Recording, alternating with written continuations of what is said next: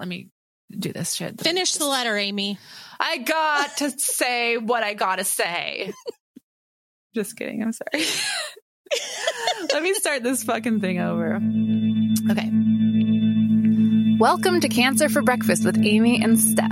I'm Amy. And I'm Steph.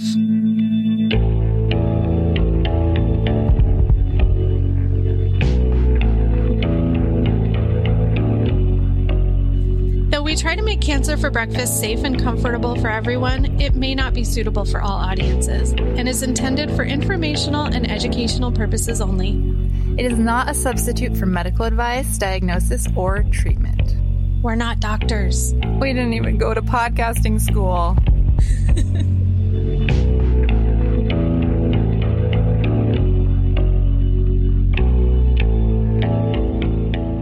Hi, Steph. Hi, Amy. Listeners. It's Cancer for Breakfast. How's everybody doing? Yeah, you good? You good? Tell us if you're good. Um, are you good, Steph? I am pretty good. I have been convalescing, as some of our listeners may know. Um, Mhm, mhm. Don't you which- panic, listeners, if you don't know. I, well, I'm, it's a I'm- cancer podcast. You can't just start it like that. Everyone's like, no, no. um, I had surgery. It's fine. I'm totally fine. But I have been playing a lot of video games. Wait, wait, wait. You can't just start talking about video games. Beef. Okay, we'll get to the video games. Just very briefly. Maybe we won't talk about the surgery too much because we are going to do a whole entire surgery focused episode that can be sort of like a little cliffs notes for people that are Yeah. pending surgeries that want some like advice from the ground, right, from right. the trenches. Um, the sick bed. so if you have advice for people about going into surgery, um, tips, tricks, methods, things to ask your surgeons, send us an email, cancerforbreakfast at gmail.com. Steph, tell us what surgery you just had. I just had a salpingo oophorectomy, which is uh, the removal of my fallopian tubes and ovaries, Yeah. um, because those little estrogen factories trying to kill me They making sure the very food Mhm. that my cancer craves. you no longer have to get those stupid menopause shots anymore that you were getting monthly. Exactly, Big perk. for sure. And you've also noticed some side effect changes. Let's talk yeah, about that. yeah, yeah. So um, I wasn't expecting this. I don't know why really, but uh, I have noticed that my hot flashes are, for all intents and purposes, gone. That's Um, right. bonus. Very exciting. Huge. And then also a lot of my joint pain has kind of reduced. That is so cool. it's really cool. I mean, I think that like you and I have talked about how we think it's maybe just like my body no longer feeling like it has to go against the grain. Right. Um, I'm not sure that that's the actual truth, but I'll take it regardless. right. Um, maybe it's just that, you know, now those organs are no longer present. It's not, you know, fighting against something unnatural. So it also could be just normal side effects of having a drug like Lupron. Yeah. Maybe it was contributing more to my joint pain than I realized. hmm Um, I was also off Verzenio for uh, just about two weeks because I was ever so slightly neutropenic and my platelets are chronically low. So it could be a combo. I don't know, Mhm. but I'm enjoying it.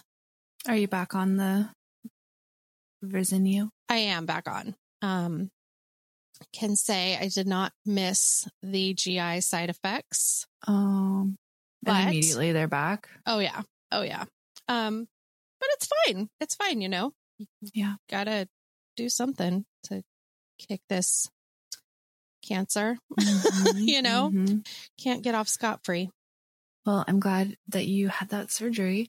Um, it is interesting the fallopian tube addition. I do know that for um, people that are BRCA that sometimes get their ovaries out to eliminate that risk, Mhm. especially people who are non-hormone cancers that have BRCA, like triple negative people, Yeah. perhaps might be BRCA, that they've found that if you just take the fallopian tubes out and leave the ovaries for those people, that is effective in protecting you from ovarian cancer because they're finding that ovarian cancer starts in the ovaries. Did you hear this? No. Yeah. Or sorry, ovarian cancer starts in the fallopian tubes. So, I mean, in our case, if I were BRCA, it would benefit me to take the whole thing out, obviously, because I don't need the ovaries making estrogen. Right. But if you're like, don't have an estrogen sensitivity, there's other great things your ovaries can do for your body and like keeping them in, you know, like there's no reason to have to go through menopause if you're 33 Exactly. and yeah. triple negative. But anyway, but I'm interested in why they took it out for you. Yeah, I'm not sure about that. I do know that, you know, I was given the option if I wanted to have a complete hysterectomy, like take out uterus and cervix Mhm. also, and my oncologist and my um, gynecological oncologist, my surgeon, um, they all said that, you know, like orgasm can involve both your cervix and your uterus too. So they were like, Mhm. you know, you're very low risk as somebody with lobular breast cancer and low risk for cervical or um, uterine mets. And so they were like, let's just keep those. Like, don't Yeah. take out what you can still use. So, yeah, Cool. Yeah. So it was fine. I I'll, I'll talk about it more. I um, my therapist and I kind of came up with some strategies for minimizing trauma that I can't wait to share when we do a surgery episode. But yeah, Absolutely. Great. but while I was in the sick bed, I started playing a lot of video games. All right. You're allowed to talk about that now. Let's hear it. Um, so I don't know. I'm I'm not like a huge video game person, and Mhm. if people are listening who are huge video game people, this is probably I'm going to sound like somebody's dorky mom, which I am. That's true. True fact about me. Guilty. I was given as a gift when I was first diagnosed a Switch Lite because I was deep in the Animal Crossing craze of the pandemic. Yeah. And so I played a lot of Animal Crossing, but I also found these two games, one called Spiritfarer and one called Cozy Grove, which Mhm. I found on lists for people dealing with grief. Hmm. And it's kind of a funny venue, I guess, for processing grief, but I have found it to be kind of shockingly poignant playing these games. Wow. and these are like not difficult. Like i do not i'm not like good at video games you know? There's no fighting or whatever you know? These are just like you kind of go around and do tasks Yeah. type of games. But cozy grove like you're like a a scout and you're on an island and you have to help all of these ghost bears like complete the things that are still outstanding. In in their journey so that they can move on to like the afterlife Hmm. and Spiritfarer is kind of the same thing, but both what both games do really well, I think, is talk about people and creatures and whatever as like flawed but worthy of love and kind of like running the whole spectrum from good to problematic and still deserving of like having help leaving their earthly plane. It's just such a Hmm. weird topic for a video game to try to tackle, but I find that both of them do it really deftly, Mhm. strangely. I don't know. And it actually changes how you feel about like your own death It does. or just dying in general and the sadness of the world or It does both, actually, because I'm not like really a spiritual person. You know, I don't have like a supernatural belief, which is well established on this podcast, but I do struggle. I think like a lot of like atheists do with the fact that like once you die, you're just like done, right? You know, there's Mhm. nothing else. And what these video games kind of tackle is talking about how people can still be present even after they've moved on. Um, I don't want to spoil either game for anybody that wants to play it, but there is still an aspect of like being able to interact with the creatures even after you've helped them move on in their journey. Mhm. And there are like little trinkets that you can have to remember them by. And they continue to talk about the marks that they've made on the world that they lived in and stuff. And, you know, it's not like beat you over the head with it like it would be if you were reading like a book about grief. Mm-hmm. But it's while you're doing something fun, so it kind of sneaks it in in a in a weird way. Do you think it was made with that as the goal? I don't think it was made specifically to process grief, but I do think there had to be some component of that in the design of the game. Like it had, it's so thoughtfully done. I think that Mm. They had to be thinking about it. Yeah, I don't know. I found like this list of games that people use to process grief, grief of all kinds, not just like death grief, but all kinds of grief and trauma. Hmm. And these were the two games, Spiritfarer and Cozy Grove, that stuck out to me as games that like I could play as a person who's not like good at them. Mhm. But I want to link to the article in the show notes because other people might be drawn to different types of games, you know? yeah. Um, but it's cool. It's just been, you know, a nice kind of chill way to pass the time while also being kind of thoughtful about something. Totally. That's like such a nice surprise when you're sort of game for something, no pun. Yeah.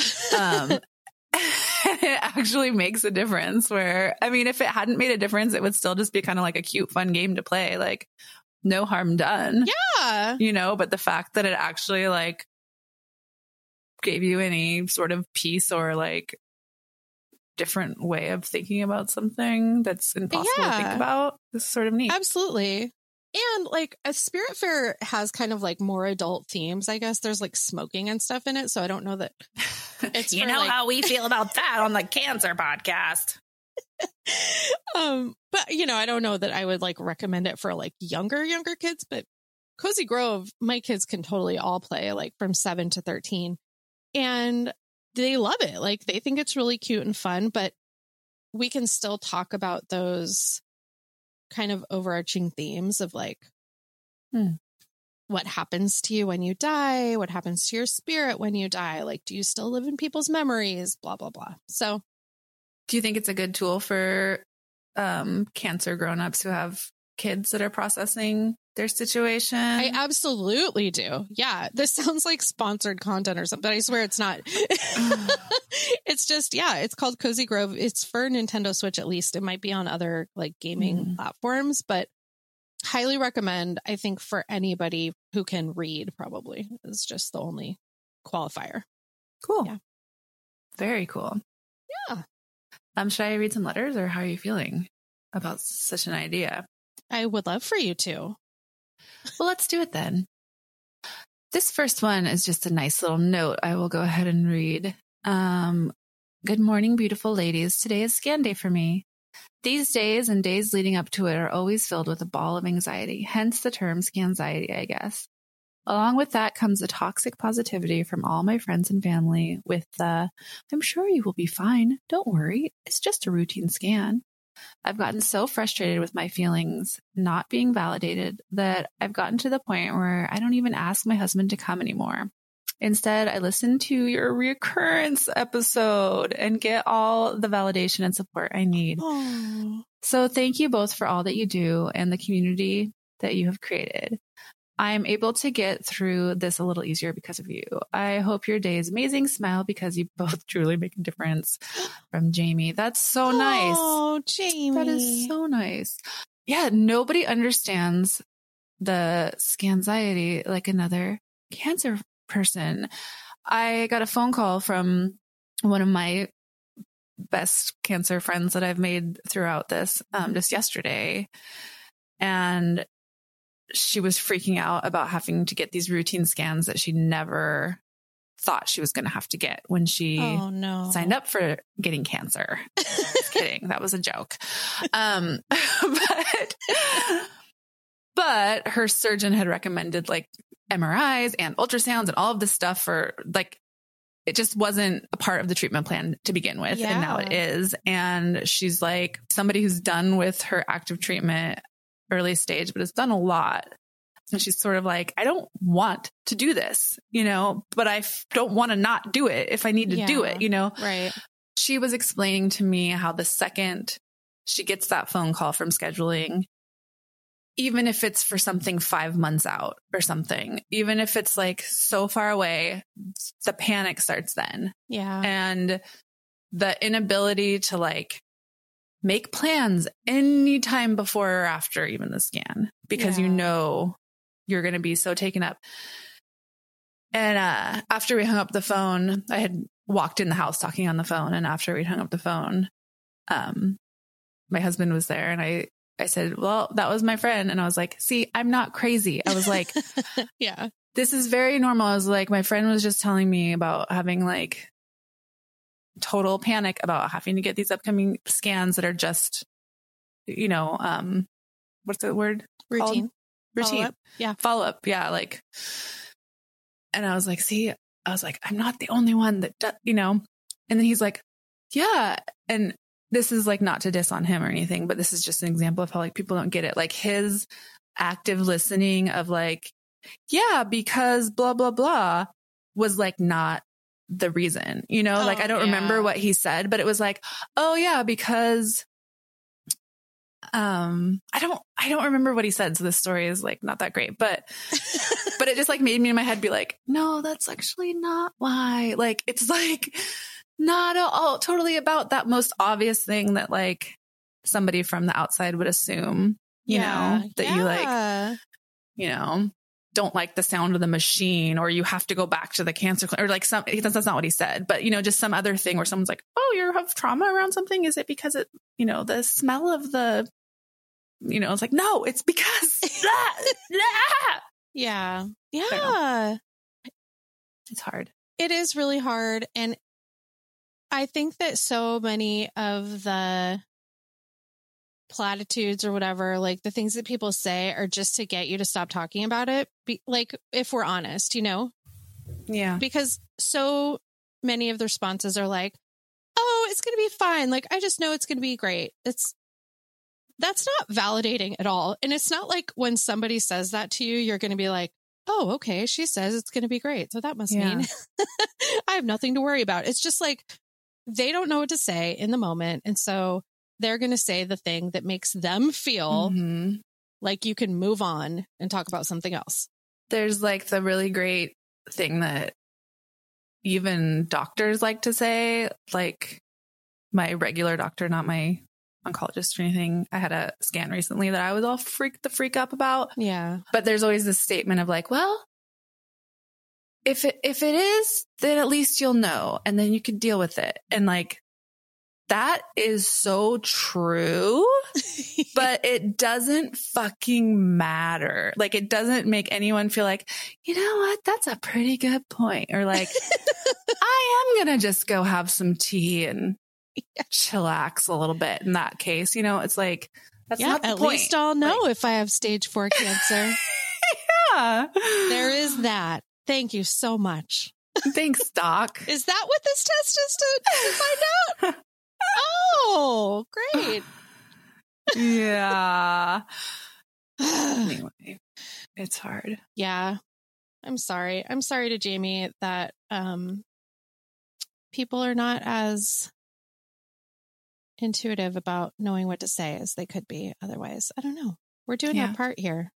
It does make sense though, as she's like further down in the game, finding her own methods of Mhm. support and coping, where it's just like, okay, bringing my husband along isn't the support I need. No diss to the husband, but like, that's just not as helpful. Yeah. You know, finding like a podcast episode, for example, that's great.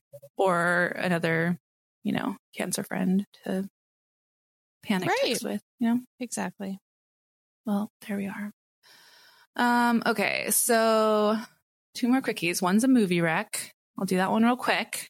All right. Then I'll do the longer one. Love it. And then on we'll go. Hey ladies, just saying hey and to let you know I saw another just okay cancer movie. Other people. It was kind of by accident. I was doing a Molly Shannon deep dive. I think it handles a lot of subtle things really well and is way less broish, but then a few other things were too typical cancer movie.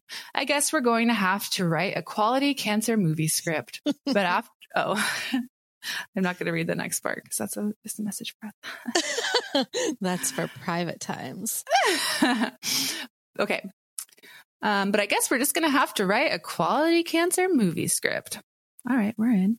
But seriously, I really liked the last episode. I have a lot of thoughts that relate to the old me. And while pediatric cancers get paltry funding, a number of cancers, including the coolest one, brain, winky face, have seen some of the more significant treatment developments start as pediatric treatments and then get adopted or adapted for adults.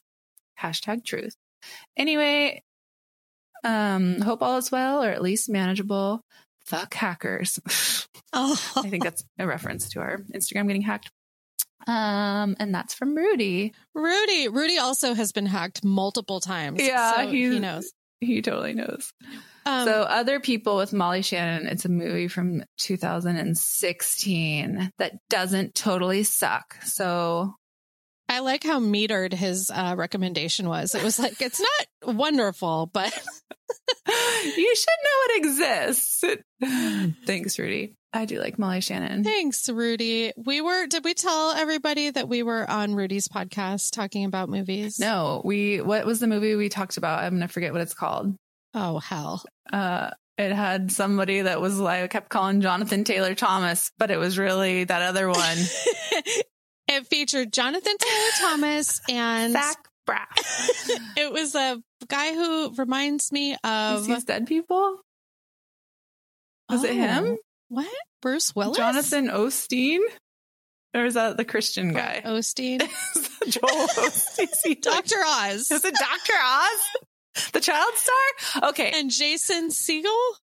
All right. Listen, We, we can't we can't. be bothered to remember the names of actors or movies, No. but I do love that Rudy did a deep dive on Molly Shannon. I do too.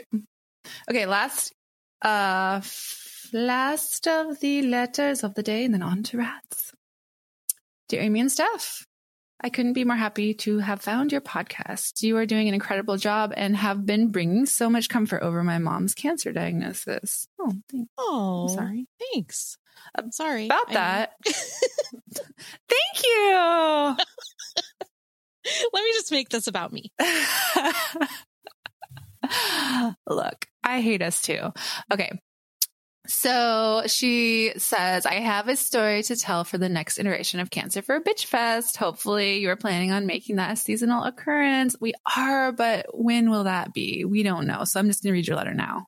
Oh, or why not do a fatisode, a whole episode about how anti-fatness bias is damaging for cancer patients, a topic that I know you have already covered here and there. We have, including in a really great letter just a couple episodes ago. But for a future episode, those are both great ideas, but I'm going to save, I'm going to read it. Yeah. My mom's a 70 something Italian woman living in Italy who was recently diagnosed with renal cell carcinoma following a long hospital stay to recover from a never fully understood neurological illness. Oh no. After a mass was found in a scan meant to look for anomalies related to the condition, she had a biopsy and received a phone call for the surgeon to discuss the results. In the same few minutes long phone call in which the surgeon delivered the devastating cancer news, he said that she needed surgery to remove the tumor and that by the time of the surgery, my mom would need to lose weight because she had too much fat around her kidney. He added that the surgery would take place sometime in the next three months. I find this conversation outrageous because it strikes me as both non actionable and damaging. Non actionable because how can an attempt to lose weight be successful when we are talking about one, not losing just any weight, but specifically kidney fat, two, by an unspecified date, three, while on steroids for the neurological problem, four, while unable to exercise normally due to the neurological problem, and five, while also trying to recover muscle mass loss due to the neuro effing logical problem. I challenged the Hollywood dietitian who got Matthew McConaughey to lose all that weight for the Dallas Buyers Club to achieve that. Yeah. Um, the conversation was also damaging because even the most body positive person would feel hurt by the words that sound like, your body is not fit enough to receive life saving healthcare. But I guess that the thing that drives me crazy the most is that my mom has the most average body. And I mean, this is purely statistical terms. The majority of Italian women in their 70s look like her. This means that the bodies that are the most likely to show up in the doctor's operating table look exactly like hers. So shouldn't he be used to operating on them? Is this surgery or haute couture? So much for giving me an outlet to vent. The rest of my family and me seem to be more outraged about this thing than my mom herself. And I am trying to be mindful to not project my frustrations on her, but I suspect she is more hurt than she lets it appear. Sending lots of love and looking forward to many more episodes, Liliana. P.S. I am counting on Amy to make some haute suture pun by the end of this email. Oh, come on. Oh, that's it. I missed my chance. Yeah. Well, way to blow it. Way to blow it. Um, what do you think of all this? That is um really, really infuriating. And what a fucking time, right? What a time when you are telling the patient they have cancer. Like, come Come on. On. Not that it's okay ever to, uh, to have, I mean, unless it's like truly like, oh, we cannot do the surgery for some, you know, but that's not true. That's not the case. Right. Too much fat around her kidney. I mean, That sounds, yeah, that, that sounds like the surgeon's problem. You know, it's like, are you not skilled enough? right. Yeah. That's messed up. It is messed up. And like, how sad for, for her mom too, to like, because what are you going to do? Just be like, yeah, that asshole, you know, like what? Of course she's hurt, but also the shame that she's probably feeling to have been Right. put through that conversation and I don't know. I'm I'm really mad for her too, but I totally get why she doesn't want to you know necessarily project her outrage onto her mom too much so she's not stressing her out, but man, I mean I wonder if they can get a different surgeon? That's what I was just wondering too. Just a second opinion to say, like, is this even truly an issue? And like, what is the risk there? Is the risk that they won't be able to get to the tumor with the fat or that the incision would have to be too low, that it's more of a dangerous surgery? Like, I'm just confused about what the actual risk factor involved is. And also, we've talked about, I think we've talked at least about um, how it's usually not recommended for a lot of cancers to have rapid weight loss, Right. especially when you're going into treatments like surgeries and chemos and different things that are going to take a lot of healing time and a lot out of your body. That in some cases, even like that you can have worse outcomes if you lose, you know, an un- I don't want to say an unhealthy amount of weight, but like if you lose a drastic Well, even not only losing a drastic amount of weight, but intentional weight loss, period, because you're depriving your body of calories, of nutrients. Like, Yeah. you can't be working at a deficit and Mhm. also healing. It's just, Yeah. it's not realistic. And especially when you add in things that she mentioned, like steroids and a neurological problem. Like, come on, this is not helpful. This is not healthcare. Also, like certain bodies lose weight in certain areas first and the fastest and the easiest and gain weight in certain like for me like the first place I'll gain weight is my stomach, Yeah. you know? Yeah. And like I don't know, I feel like my like what whatever, who cares? But I'm just saying like is her is her, her kidney fat area the area where if she is going to lose 15 pounds is it going to be kidney fat that is you know or is Right. it like her ass, you know? Like, Yeah. And I mean, I think that's really common. Like, that's why a lot of women post menopause are more apple shaped or whatever, like, because Mhm. You do gain more in your belly area than you do when you're younger, you know, post menopause. That just, it sucks so bad. And it sucks to feel, you know, like you're not being supported in all of the ways that you could be. You're not being empowered, you know, by your healthcare providers. mm-hmm, mm-hmm. Yeah. Well, I appreciate that little taste of a bitch fest yeah. because we should do another bitch fest episode coming up. Right. Right. And yeah, I mean, I totally think we could do a fatisode. We've we have talked about it here and there, and you know, one of our very first letters was about somebody who was not diagnosed for many many months because of anti-fat bias in healthcare. Um. Mm-hmm. So yeah, I mean, it's it's really rampant, um, and it just breaks my heart that it would be something that we would have to consistently tackle in the year 2023. I mean, come on. Um, yeah, so if you have thoughts or letters for the fat fatisode, for the surgery episode, for the chemo episode, and was there one more? I don't think Oh, so. just- Just, anything. Just cancer for bitch fest. We'll do another one of those coming up too. Any old Sure. bitches you have. Sure, why not? Um, all right. What's going on with those speaking of little bitches? What's up with the rats?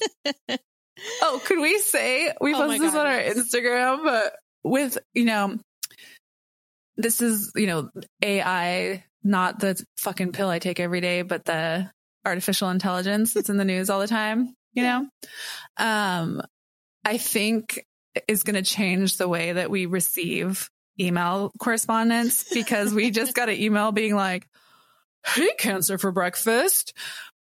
We've listened to your podcast. It's great. We were wondering if we could have our rat specialist come in to talk about exterminating rats. He's been exterminating rats for 20 years and rodents and no, no, no. So I'm just like, oh my God, if this is AI. Like they are searching for keywords. yeah. So this guy exists, but he's like, I got to get on some podcast. I'm going to use this Poor guy. chat GPT. Find me some podcasts to talk about rats. He would be so disappointed. He would be bummed. We would actually get him on here to just grill him about what kind of poison he's using. Yeah. If it causes cancer. Like, how do you know that's safe? Are you using it in kitchens? It was great. It it was it was a laugh riot.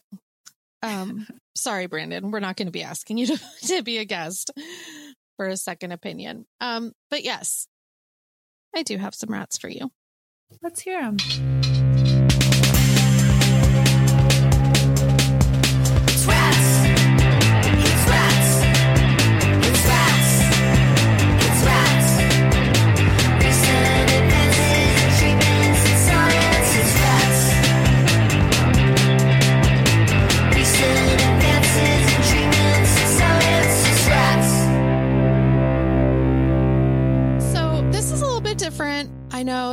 Typically talk about one rat. Yes. One But- recent advance in treatment and science. Right. But, you know, there's actually been kind of a lot going on in cancer news lately. And Yeah. Um, I'm also getting to the point where I'm not sure how smart I am about any of this stuff. Sure enough for the both of us. What are you talking about? I mean, you know, okay, here's Is this where you you tell us what 54 episodes in that everything you've been telling us is like not really that true? it's made In up? hindsight, a lot of those facts and figures kind of just ad libbing a little bit. Oh no, but you know, I I'm not sure. I don't know. I'm just feeling like uh, maybe I'm not that equipped to talk in depth about any one of these stories. And so rather than try to explain them in detail like a doofus, when you could just read it yourself and come to your own conclusion, I thought I would do a sort of highlights reel. Yeah, a sprinkle. Yeah, exactly. Great. Let's hear it. Cool. Okay. So, um, obviously all of these are going to be in the show notes so you can read about them on your Those own. of you who are smarter than Stef can do a deeper dive than she is willing to do for us today. That's true. Please do. And then explain it back to me. Um, from the NCI blog, which is actually a really great place to go if you're looking for just like Yeah. what's new in cancer. Um, it's just at cancer.gov. Um, and they update it really regularly. It's it's pretty cool. So I guess like this makes sense to me, but it wasn't something that was on my radar. Children who are diagnosed with cancer, um, now more than 80% of kids diagnosed with cancer are alive five years after diagnosis, which is great.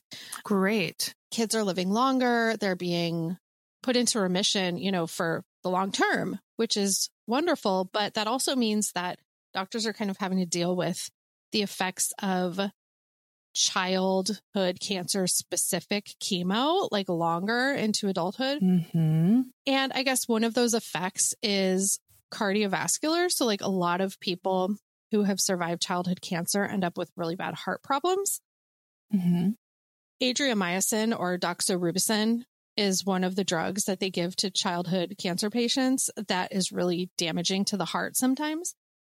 Um, and results from a new study say that giving this drug called dexrazoxane or Zinecard uh, before each dose of doxorubicin substantially decreases the risk that those childhood cancer survivors are going to have heart problems as adults. Hmm. So I think that's really cool. Um, the study was on 195 people who had been diagnosed with cancer as kids, and about half of them had received this dexrazoxane prior to receiving the doxorubicin. Um, and about 20 years later, after their cancer diagnosis, the participants who had received that drug had healthier hearts. Oh, So great. great. There has been a lot of stuff in cancer news lately about mRNA vaccines. Mm-hmm. And I don't, I'm sure a lot of our listeners had heard or read that they're hoping to have a vaccine for many types of cancer by the end of the decade, Yes. which is seven years from now, by the way. That's my bit of wisdom for you. I can do Come on, math. moonshot. Stef can Stef can do math.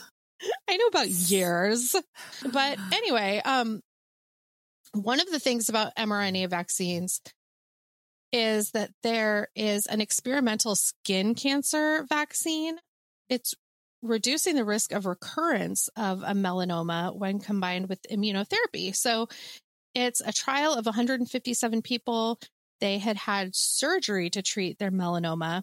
And then um, 78.6% of those participants who received the vaccine and immunotherapy Keytruda were free of cancer at 18 months. So great. 62% of people who only got the immunotherapy were recurrence free. So that's quite a substantial benefit, it sounds to me. Absolutely. So, yeah, great. That's a, a study from Merck and Moderna that I read on CNN. I will be linking that. And then um, from The Guardian, it's an article about just mRNA vaccines for cancer by the end of the decade. Which is seven years from now. It is, as previously stated, um, Seven rhymes with heaven. Another fact for rats today. Stef is confident about. that is, I am a wordsmith, I would say. So good at rhyming.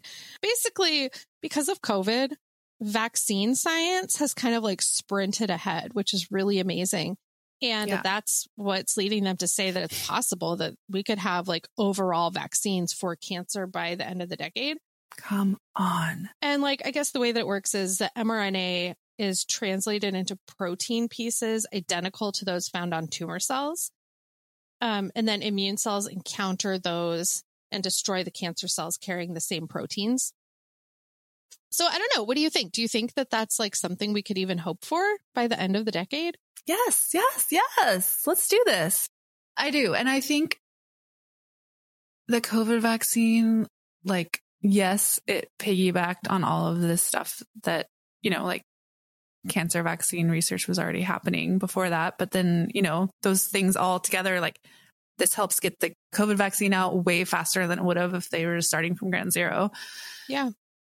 And now we've seen how that acts in populations of human beings. And then it all just builds on each other. And don't you think that that alone can be a good example for why we can move along the process of just clinical studies in general for other. Yeah. Do you know what I mean? I- though, like just all sorts of.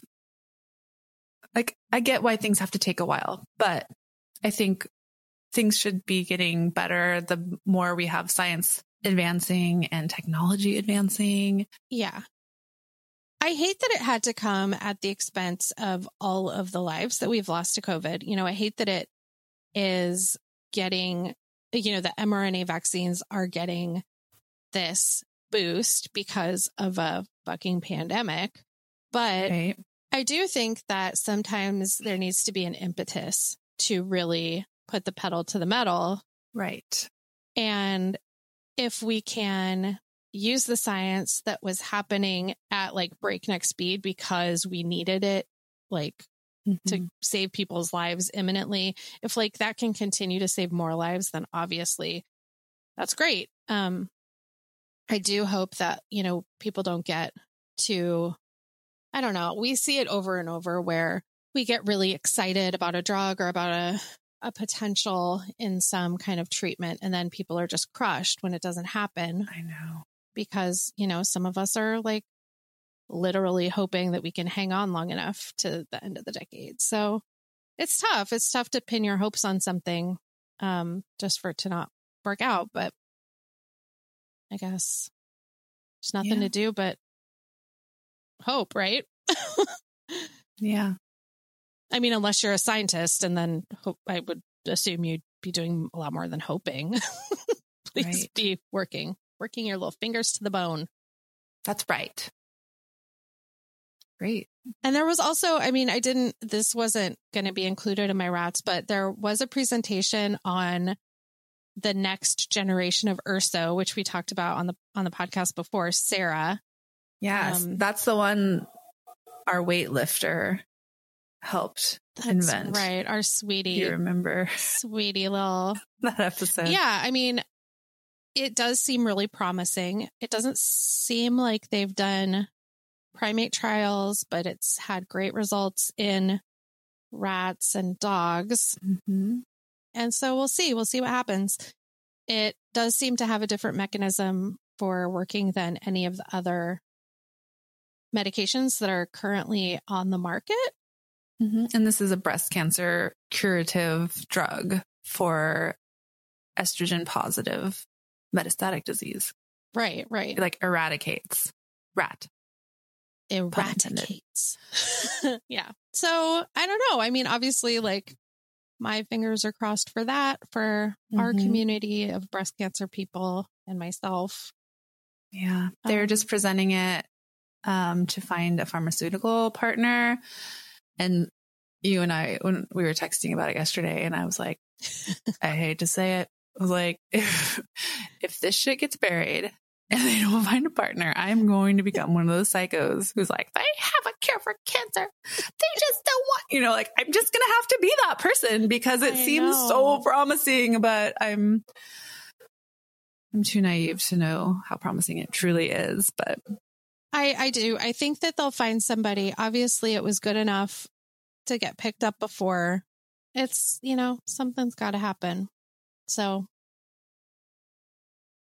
yeah, we will definitely keep people posted. God, my dog is barking. I'm so Fingers sorry. Can you hear it? I can. Hi, Rollo. God damn.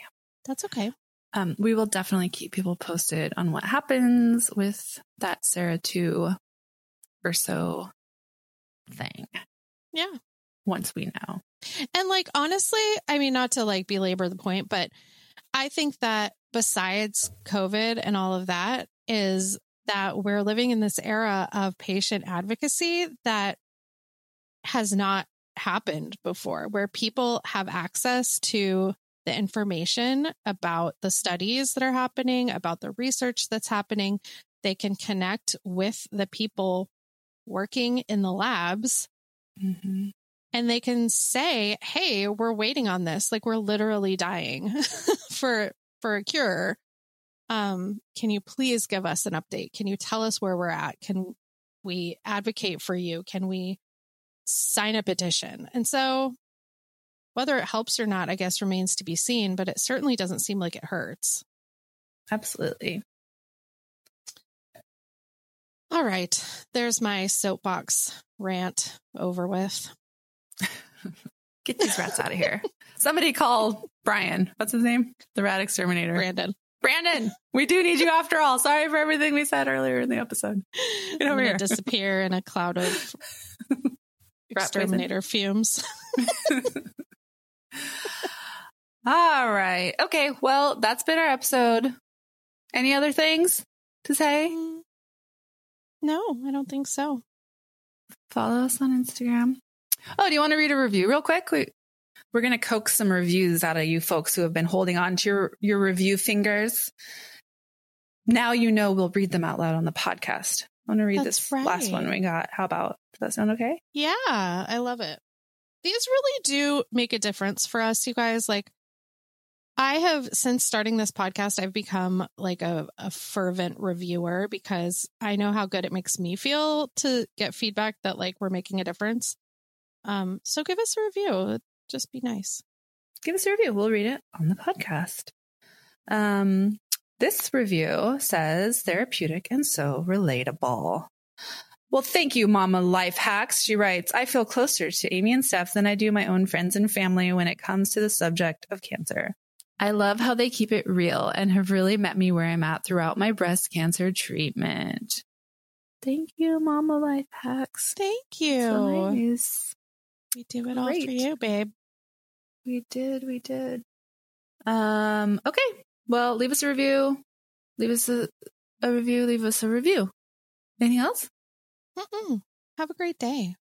Have a great day. Bye. Goodbye.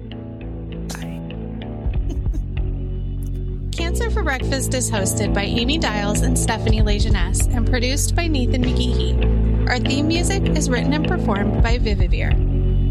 Find us at cancerforbreakfast.com, Instagram at cancerforbreakfast, and email at cancerforbreakfast at gmail.com.